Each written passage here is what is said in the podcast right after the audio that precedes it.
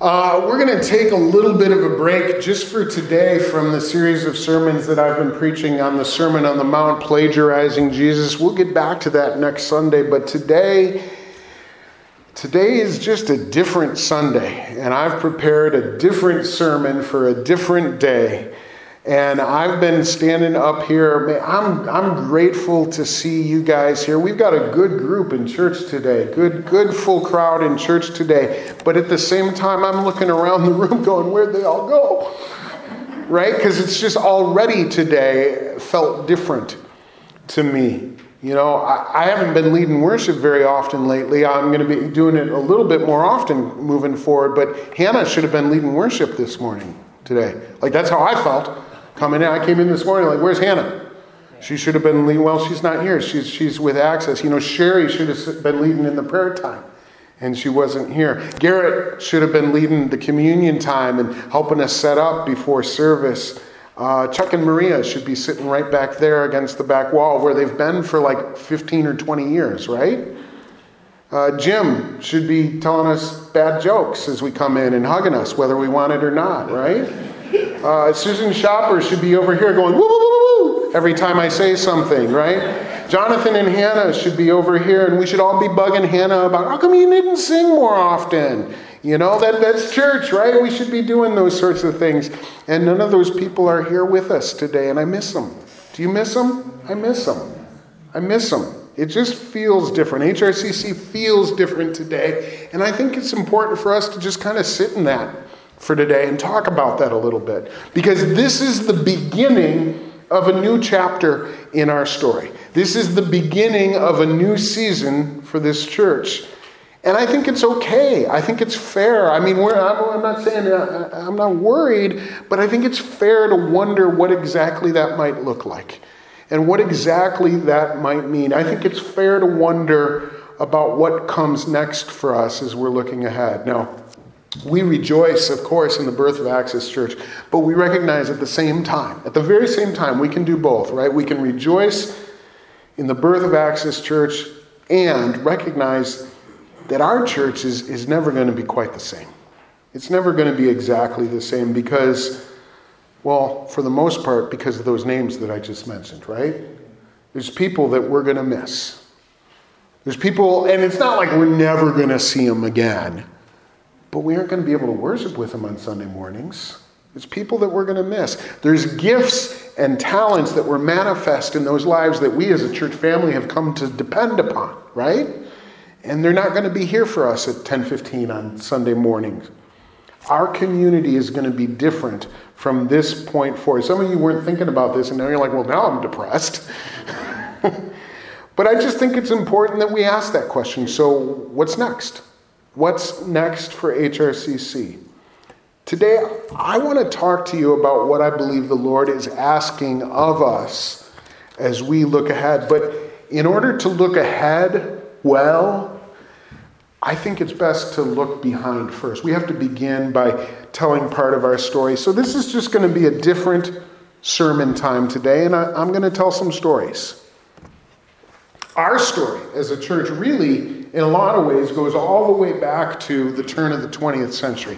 In the very early 1900s, a time of, of spiritual revival was taking place in the United States. What was happening is that Christians from a variety of different backgrounds were rediscovering what the Bible talks about as the baptism in the Holy Spirit.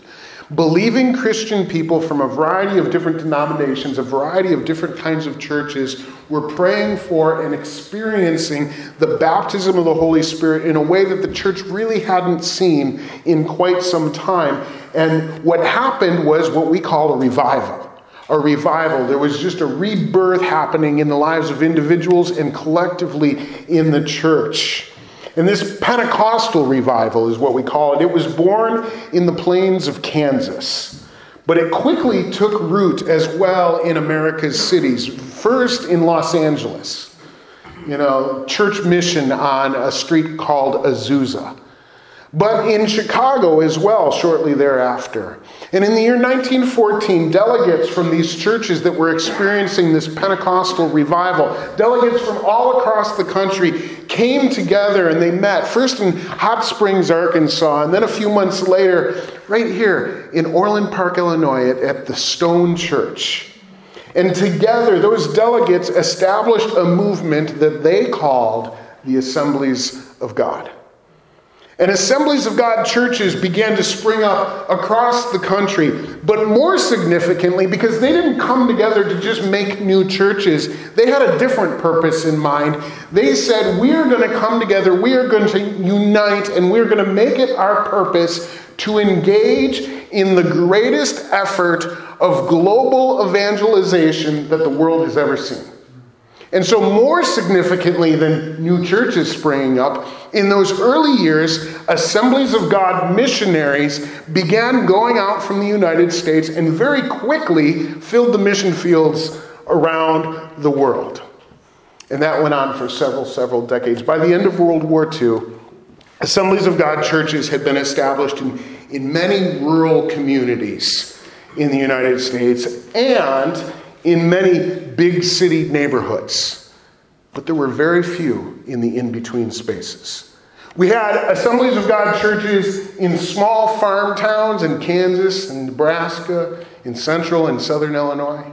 We had assemblies of God churches in Los Angeles and New York and in Chicago, in the hearts of the city, but we had very few churches in the in between areas.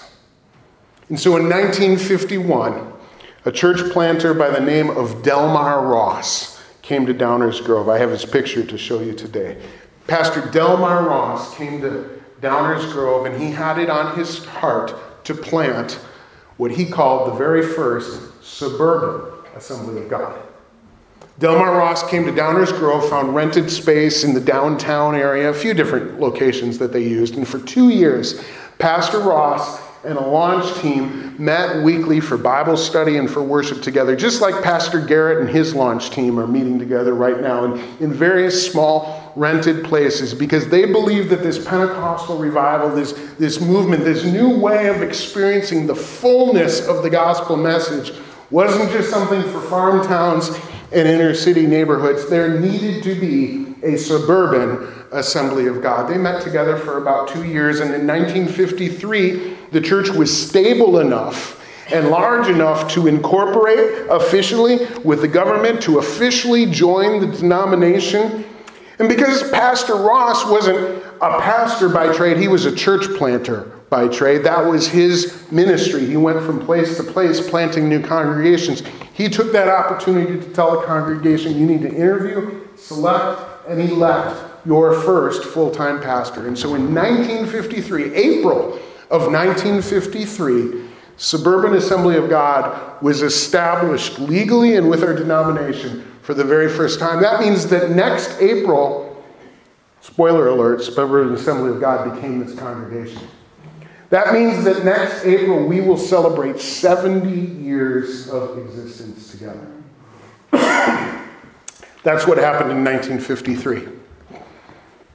Church continued to meet in various rented facilities, always in Downers Grove, always in this area. In those early days, they really were the only Assemblies of God church in at least this part of the suburbs. There were Assemblies of God churches in the city and a few in the collar towns in Cook County, but we were out in the boonies. We were the suburban Assembly of God people.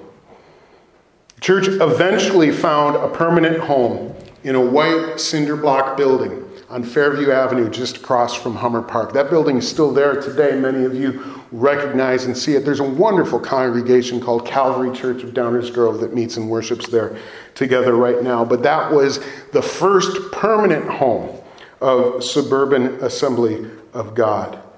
They weren't there too long, though. They worshiped there some years, but it was 1980, and they had long outgrown that building. And so in 1980, they purchased property on Hobson Road, still in Downers Grove, and they began construction on the building that you and I are meeting in today. I don't know how well you can see those from a distance, but you see our carport there and you see the sanctuary, the beginnings of the walls, the stained glass windows. Now, Cindy Rogers was a member of the church at that time.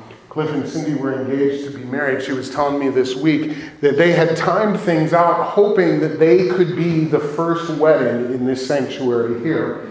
But how many of you know that construction plans rarely go according to schedule? And so rather than being the first wedding to take place here, I imagine, Cindy, you, you missed the deadline, didn't you? And you were probably the last wedding to take place in the other building. So, you know, six of one, half a dozen of the other. But that was the time. If you have questions about that era, Cindy is our resident historian. Our pastor at that time is somebody that you, many of you, know very well, Pastor Joe West. Look at that guy. Young and full of energy, preaching a sermon on the property where this building would someday stand. Pastor West served this congregation for 38 years before his retirement in 2012. Uh, parenthetically, uh, as best I can tell in researching history and the records of this church, I am the 10th pastor that you have had. Pastor West was the ninth. Pastor West was here for 38 years. I've been here for 10. He and I account for 50 out of the 70 years that you guys have had. Um, you've gotten lazy at finding new pastors. Of course, by 1980, by 1990, I should say, and the late 1990s in particular, this had long since ceased to be the only suburban Assembly of God church. There are Assembly of God churches in towns all around us, in Lombard and in Elmhurst, in Oakbrook, in LaGrange, uh, in Naperville, in, in all sorts of places. We were first we were first, but we have Assemblies of God churches all around us. And so it was in the late 1990s under Pastor West's leadership that the decision was made to change the name. No longer did Suburban Assembly of God made, make sense. The name was changed to Hobson Road Community Church so that we could continue with that original mission of really identifying with the neighborhood that we were called to serve.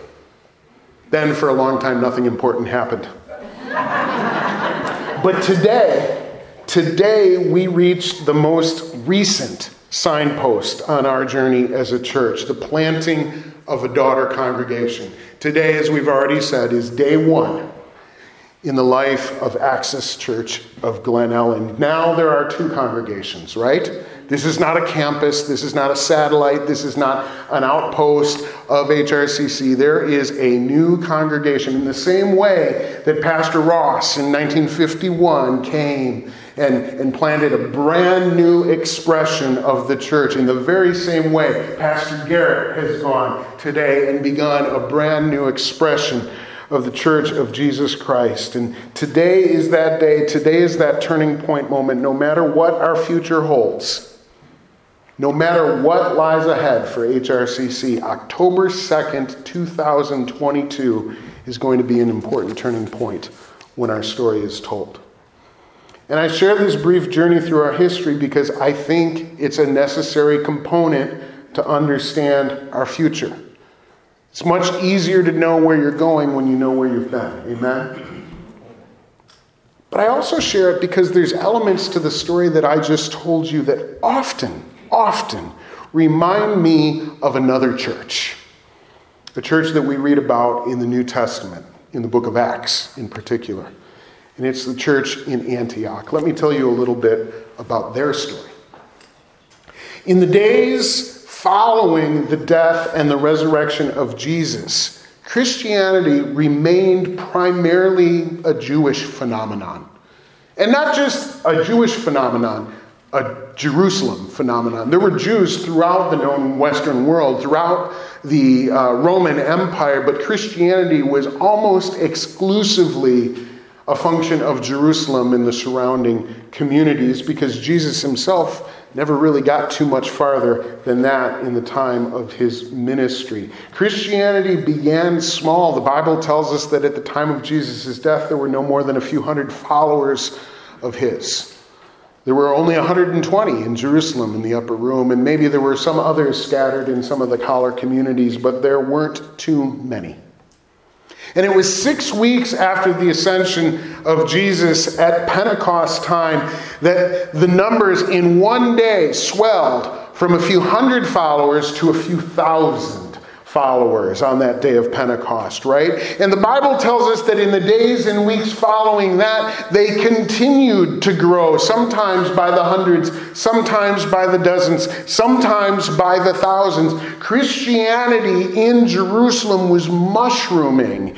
And that meant it was becoming a problem. Followers of Jesus now represented a clear threat to the power structure of traditional Judaism especially in Jerusalem. So a persecution against Christians broke out. And it rose a few years later to a crescendo when a man named Stephen, a well known leader in the Christian community, was arrested and killed. It became clear to every other Christian believer in Jerusalem at that time that it was dangerous to live as a Christian.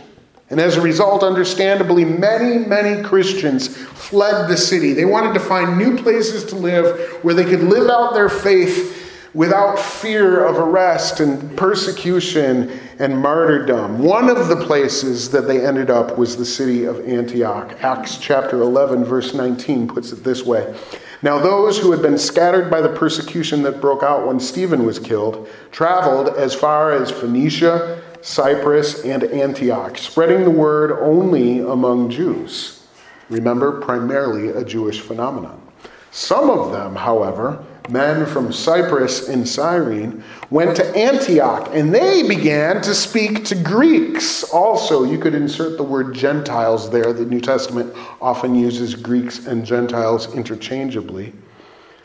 They spoke to Greeks also, telling them the good news about the Lord Jesus. The Lord's hand was with them, and a great number of people believed and turned to the Lord. Just so you can kind of picture it, if you're that kind of person, I've included a map of the world at this time, and you can see on that map a large star at the bottom of the map represents where Jerusalem is. And then up north above that, a star, a large star at the top of the map shows you the location of Antioch. There's about 250 miles between those two cities. It's similar to the distance between Chicago and St. Louis. You can continue to think of it in that analogy because Jerusalem is kind of the Chicago. Jerusalem is the much bigger city, and, and Antioch, about 250 miles away, is still a city in its own right, but it's a much smaller city. In those days, probably about half the population of Jerusalem. It takes us a few hours by car to drive from St. Louis to Chicago or back and forth. It would have taken them several days by foot, but still a manageable journey. And so it made sense that one of the places the fleeing Christians from Jerusalem would end up would be the city of Antioch. Antioch, whereas Jerusalem is still part of the Roman Empire, it's still really a very Jewish city. Antioch, however, was a very Roman city. A lot of different cultures in Antioch, a lot of different people coming together. And I can only imagine that the Christians that ended up in Antioch thought maybe this will be a better environment for us to blend in and stay out of the persecution that the Jews have been uh, imposing upon those who still live in Jerusalem. Unlike in Jerusalem, the Christian message in Antioch was received by a lot of people who had no background in Judaism. The passage we read specifically mentions the Greek islanders. This is one of the things that reminds me about the story of HRCC. It's the gospel message breaking forth out of the big city, being proclaimed to a new people in a new way, in a new place.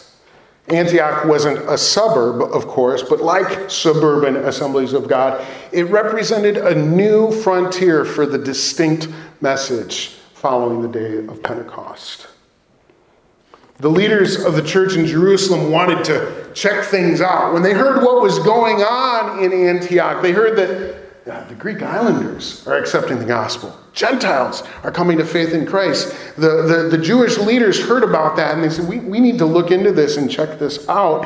And so they picked someone to go and investigate. They picked really the most logical choice, the Bible tells us, a man named Barnabas who was a well respected leader in the church in Jerusalem. He was a Jew, but he had experience in the Greek islands. What better choice to go investigate what was going on in Antioch? And so the Bible tells us that Barnabas went up to Antioch. He arrived and he found the church to be flourishing. And so he stayed there for a while. He gave them the leadership that he had. And as he did so, the church grew more and more, even more than it ever had. This reminds me of the part of the story in HRCC where we finally established a new home on Fairview Avenue, but God continues to bless with abundance, right? God continues to say more and more, and the church is stretched beyond its present limits, and they find that they need more, and they move. We moved to Hobson Road.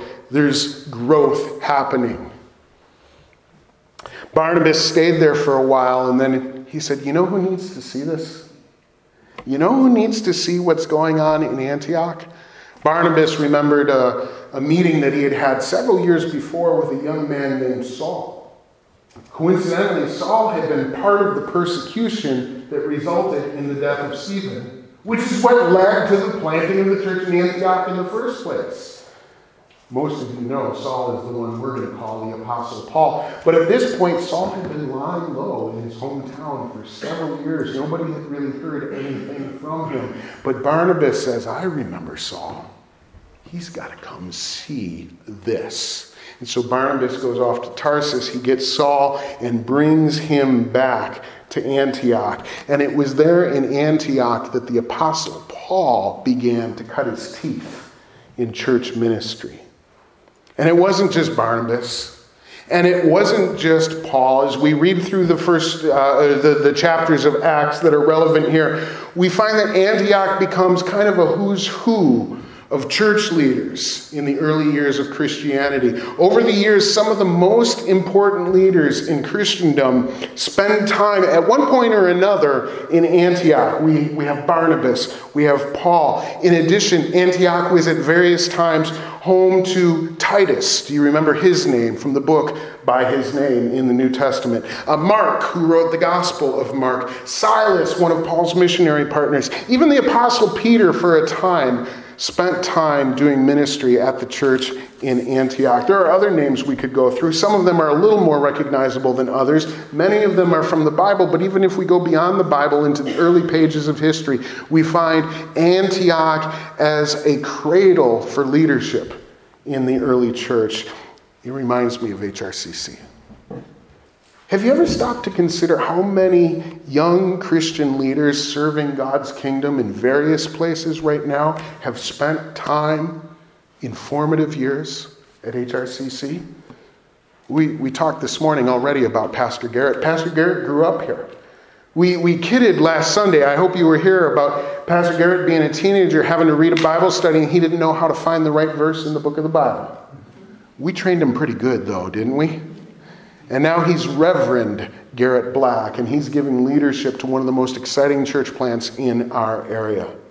If you've been here a handful of years, you'll remember some other church leaders that have been with us for a season but have gone on to plant churches and be a part of the growing kingdom in other places. Pastor Rachel Delgado, right? Uh, the McGarveys, who are leadership team in a church plant in Colorado right now. Oh, we didn't see him. Maybe you don't all remember Cody Battefeld, who finished his seminary days worshiping with us, did an internship here under my supervision in, in the closing days of his seminary degree, and is now pastoring Methodist congregations in southern Illinois.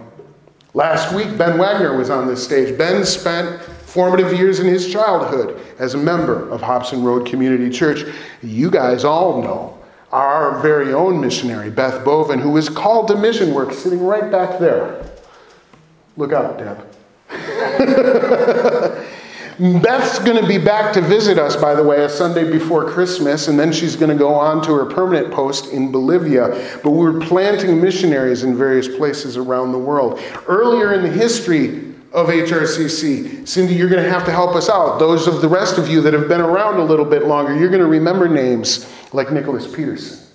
You're going to remember names like Pastor Chris MacArthur. There was some worship leader here that worked for Pastor Joe in the late 90s. I, turned, I hear he turned out all right. Probably no one has impacted more believers for Christ than Matthew West, who learned how to sing for Jesus right here in this room.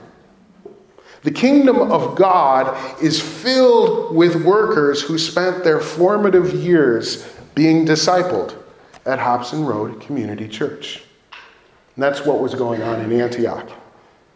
Back to the scripture in Acts chapter 11, verse 26, it says So for a whole year, Barnabas and Saul met with the church, and they taught great numbers of people. And this is maybe the most famous thing, the most memorable thing we know about Antioch. The disciples were first called Christians at Antioch.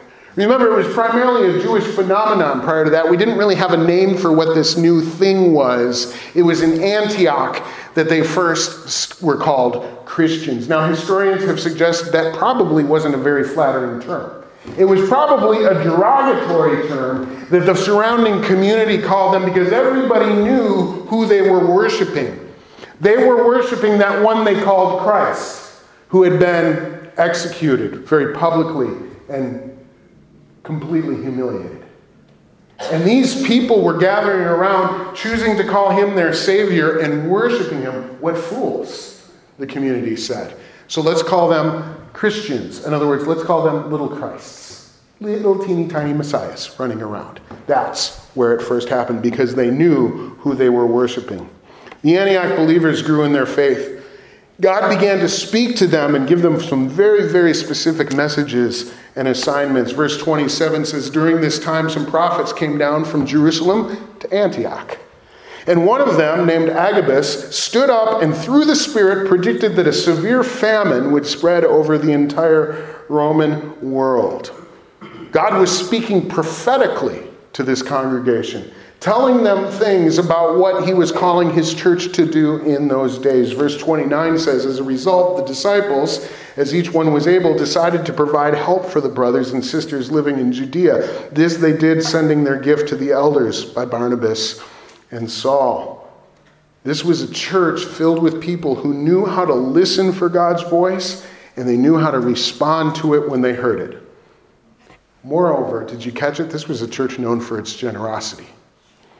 They didn't just hear God's voice and say, Oh, thank you, Lord. Isn't it great? We, we love the charismatic gifts. We love the prophetic word of the Lord. Isn't that awesome? Aren't we spiritual and aren't we cool? Don't you wish you were like us? No, this was a church that knew how to hear God's voice and knew how to respond to it. And so they took up an offering. They said, We, we need to do something about it. Can I tell you this? HRCC has developed a reputation. Now, some of that has to do with seniors retreat, Angie. but we have an even better reputation. We have a reputation as a church known for its generosity. Despite our modest size, year after year, we rank among the top churches in the nation in support of foreign missionaries. During the first year of the pandemic, when most churches were giving less, HRCC, you were giving more. We have developed a reputation. When I go to meetings, when I go to conferences, many of the missionaries and ministry leaders that I meet, they want to come to HRCC. You're the pastor in Downers Grove? Hey, could we talk about scheduling a service over there?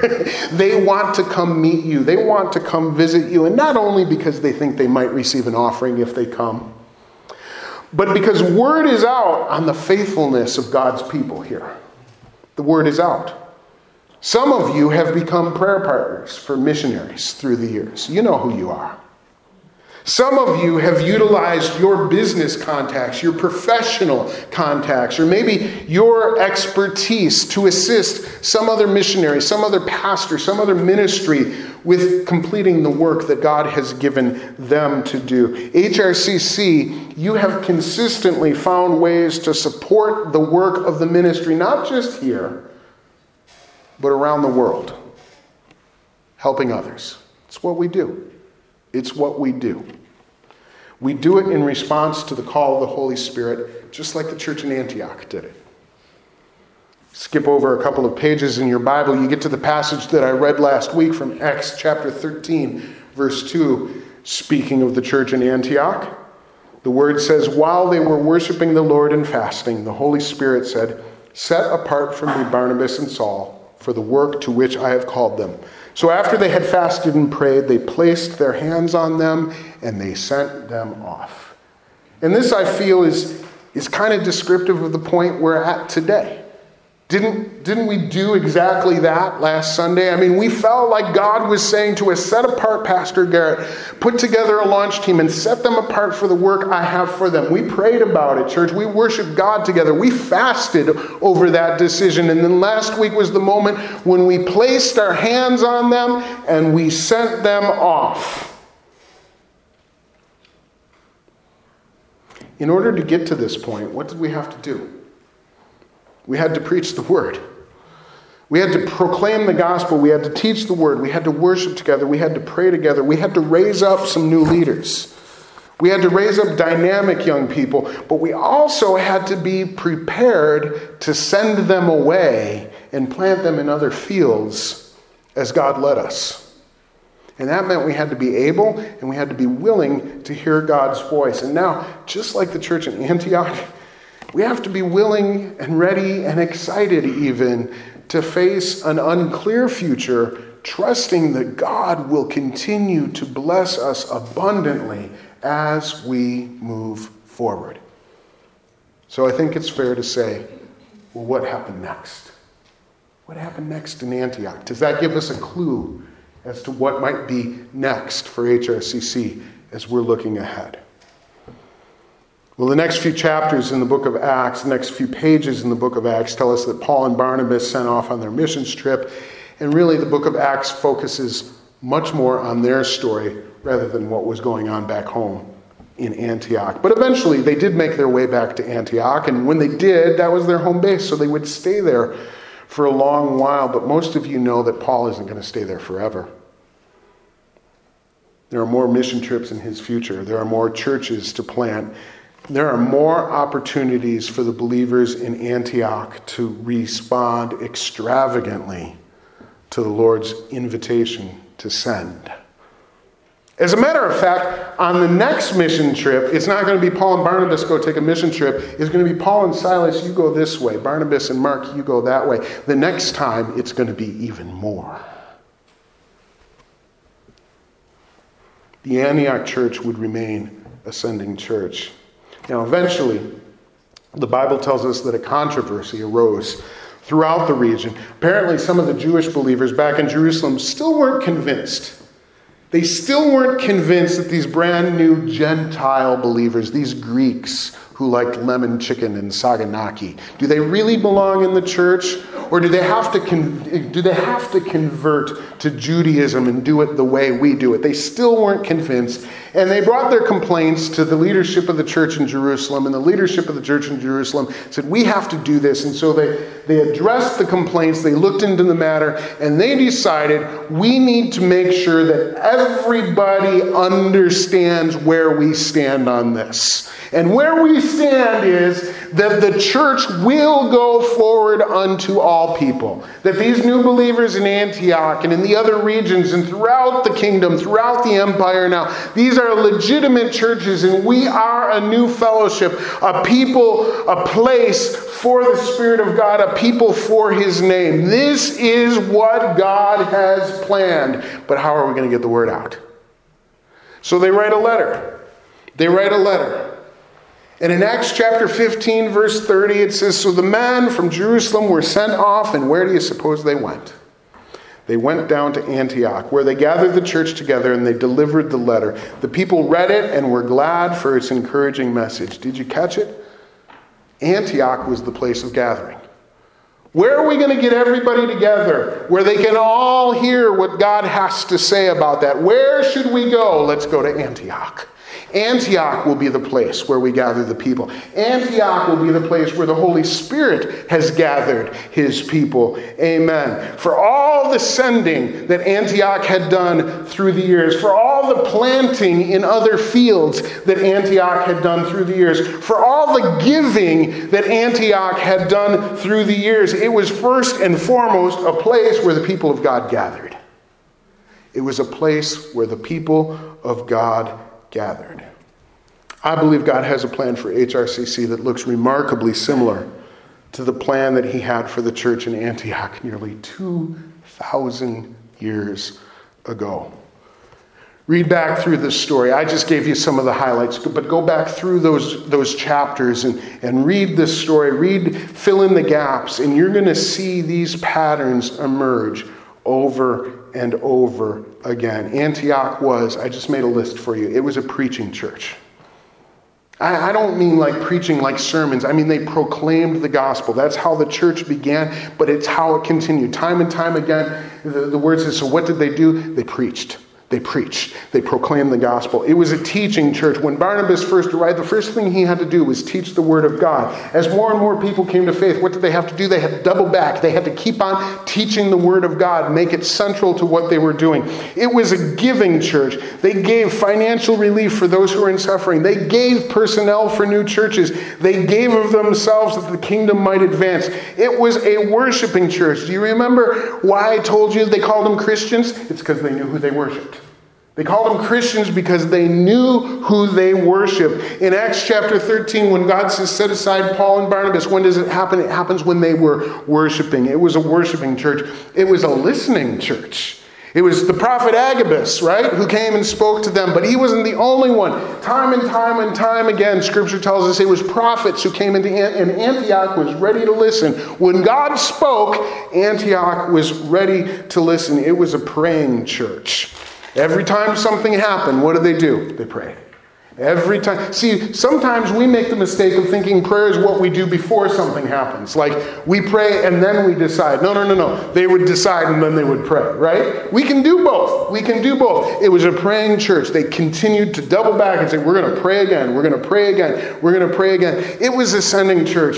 HRCC, hear this. They didn't just send once, they didn't just send once.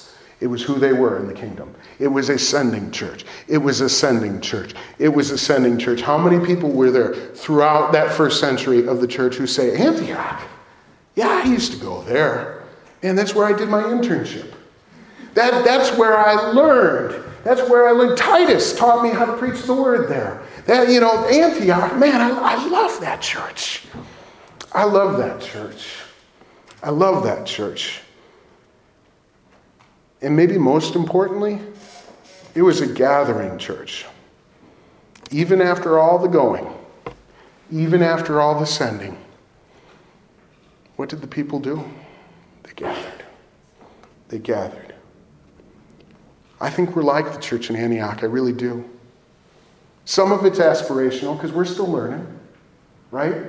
We can learn to do some of these things even more, even better. But very much like the believers in Antioch, We've been doing these things for years and years and years. And now we come to a day like this that feels like a crossroads, like it feels different. And the question is, what are we going to do now? I believe the answer from the Word of God is we are going to keep on keeping on. Now is the time to remind ourselves that what got us here is what's going to keep us moving forward. We are going to recommit ourselves to staying in the course. So, HRCC, forgive me. If in the coming months you hear me from this pulpit and in my communications with you and in the things that we do and in our worship services together, forgive me if you hear me beating the same old drum again and again and again. As I read the Word of God, I just feel like that's the drum we have. And we're going to play it. We're going to play. We're going to preach. We're going to teach. We're going to give. We're going to worship. We're going to listen. We're going to pray. We're going to send. And we're going to gather. We're going to preach the good news. That means I believe that in the days to come, we're going to see more people saved than we ever have at any other point in history. Not less. We're going to see more. Not less more. We're going to teach the word. I have a passion in my heart to see us develop a community of biblically literate theologians. We're not going to be afraid of our Bibles anymore. We're going to know how to dig into them. We are going to be biblically literate. We are going to give. Oh, we've always given, but we're going to continue to give. You gave $50,000 to plant a new church. Can I tell you the joke now? You gave it to a church that had never planted a church before. You trusted that God was doing what He said He was going to do. We're going to keep on giving. We're going to commit to generosity on a scale, not just with finances, but in every way, on a scale that we've never seen before. We're going to worship the Lord. Man, I want this church to be known as a community where God gets the glory, where nobody's famous, but where God gets the glory. We're going to listen to God's voice. We are going to welcome the prophetic in this place. We are going to welcome the prophetic because we believe, according to the Word of God, that He's still speaking, isn't He? He's still speaking, isn't he? And so when he speaks, we're going to listen. We're going to pray because God's house is going to be known as a house of prayer for all nations, isn't it? We're going to pray, we're going to pray, we're going to pray, and we're going to send. Hear me well. Access Church marks a beginning, not an end.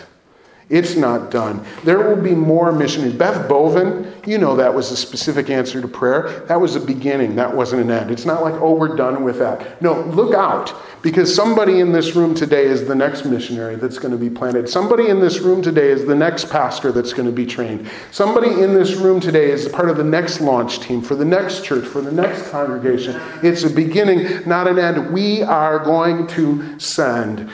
And, church, we're going to gather we are going to gather the people of God. I believe that this church community is going to grow. I believe it's going to grow. We lost 16 attenders last Sunday. We had exactly 100 people in service last week. Fortunate, work of the Lord, because that makes the math really simple. We lost 16% of our attendance yesterday. 84% left. Did I do the math on that right? How many believe God can do more with 84% than we can do with 100%? It's a time of growth coming for this church. And we are going to make every decision based on our conviction that that's the case. I want to tell you one last story about the church in Antioch. This story doesn't come from Scripture, it comes from history because it takes place a generation after the stories that I've already told you, several years after the final words of the New Testament are already written and in print. History tells us that in Antioch there was a man named Ignatius. He had become bishop of Antioch. There's a picture of him there taken from a monastery in Greece. Now, the word bishop means that it was his job to oversee the various house churches that met throughout Antioch and the surrounding communities. Ignatius, bishop of Antioch. Now, the rumor in the early church was that this guy had been among the children that were called up onto Jesus' lap. Do you remember the story when the disciples said, Get away, get away, get away? And Jesus said, No, bring the children unto me, for the kingdom of God belongs such as these. In the early church, the rumor was that Ignatius was one of those little boys who had sat on Jesus' lap that day. There's really no way of knowing for sure if that was true or not, but we know that the early Christians used to tell that rumors. Early Christians were good at rumors too.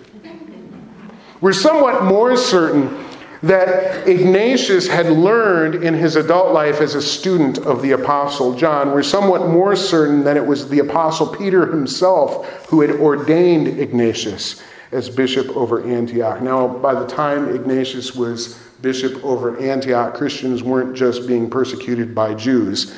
The Christian movement was now a threat to Rome as well, and so Christians were being persecuted by Rome. In fact, Rome was the main worry. Rome was the main persecutor. And as a highly visible leader in the church, Ignatius was arrested and he was sentenced to die. He received kind of an unusual sentence, though, rather than being sentenced to just be executed where they found him, the emperor decided that he should be brought in chains all the way back to Rome, where he would be fed to the wild beasts as part of a celebration they were happening, having there. So Ignatius was put in chains and given into a detail of 10 Roman soldiers, and they led him on a very long, drawn out journey on the way back to Rome where he would face martyrdom. You're familiar with the term dead man walking. Imagine that journey from Antioch all the way back to Rome. It took a long, long time. Along the way, for reasons we don't fully understand, those soldiers allowed Ignatius to meet with some of his followers, and they allowed him to write and send letters to some others. And several of those letters have survived. We have them today. They're an important part of our historical understanding of how the church functioned, but they also give us insight into the heart of a man who knew that the church he led was facing an important transition. They weren't going to have their pastor anymore. Time and time again in those letters, Ignatius implores the people he's writing to to pray for his church. Pray for my church. Pray for my church. In our parlance, you know what I hear him saying? I love my church. I love my church. I love my church. So he writes to people from Antioch, but he writes to people from other churches in Ephesus and in Smyrna and throughout the region. Hey, would you look in on them? Would you check in on them? Would you pray for them? Would you send would you send a visiting pastor to visit with them for a while until they figure things out because I love my church. I love my church. Would you look on after them? There's one passage that I want to read to you today from one of his letters, and, and if you'll allow me, let's just stretch it a little bit here. Could you imagine that these words were meant for us? To the degree that you agree with my hypothesis that there are parallels between the HRCC story and the Antioch story, could you imagine that these words are being written for us today? Ignatius writes this then Take heed then, often, to come together to give thanks to God and to show forth his praise, for when you assemble frequently in the same place, the powers of Satan are destroyed, and the destruction at which he aims is prevented by the unity of your faith. The powers of Satan are destroyed, and the destruction at which he aims is prevented by the unity of your faith. What's next for us, HRCC? We're going to gather. We're going to come together. We're going to give thanks to God. We're going to love our church. We're going to show forth his praise. We're going to continue to preach the word. We're going to continue to teach the word. We're going to do all of the other things on that list, all of the things that have gotten us to this place. But don't sleep on what Ignatius said. Satan has tried to destroy. It's what he does. It's what he does. But when you assemble frequently in the same place, the powers of Satan are destroyed, and the destruction at which he aims is prevented by the unity of your faith. We're going to gather, we're going to assemble, and we are going to see the power of Satan destroyed. We're going to see it destroyed. Perhaps today you recognize what Satan has tried to do in your life as an individual. The call of God is gather and see that stronghold destroyed. Amen. Perhaps you see today what Satan has tried to do to your church or to your family or to your community or whatever lens through which you might see that today. Wherever you recognize the power of the enemy, let's take, let's take a note, not from Scripture today, but from some wise words from a pastor who pastored a church much like ours many, many years ago. He said, guys, Get together because when you are together, strongholds crumble. His power is canceled and destroyed. And you will live into the purposes that God has for you. You will live into the promises God has for you. You will live into the life that God has prepared for you. Amen? That's what we're going to do. Will you pray with me? Father, we thank you for your word today. We thank you for the gospel which breaks shackles and breaks bonds. We thank you, Lord, for the word of God by which we are trained and built up and prepared for every good work you have for us. We thank you for the story of this church, which reminds us of your faithfulness and your goodness and the call you have on us. We thank you for the story of Axis Church, which will go forth into a new place and do a new thing. Lord, in many ways, what we ask of you in this place is not a new thing, it's the same thing. Lord, would you continue to be faithful to your people at HRCC? Would you continue to add unto your kingdom by means of the ministry of at HRCC? Would you continue to release captive people at HRCC? Would you continue to build the faith of the people who attend and gather and worship together at HRCC? We ask your blessing over this community, over this congregation, over this family. Yes, Lord, we say it often. We love our church. We love our church. But Lord, you love this church. You love this church. And it is in the confidence and the power and the assuredness of that promise that we stand and look forward to a future that is greater than the days that we have seen in the past, that is greater than the victories that we have had in the past. Lord, your faithfulness is greater. We thank you for it today. It's in Jesus' name that we pray. And everyone says, Amen.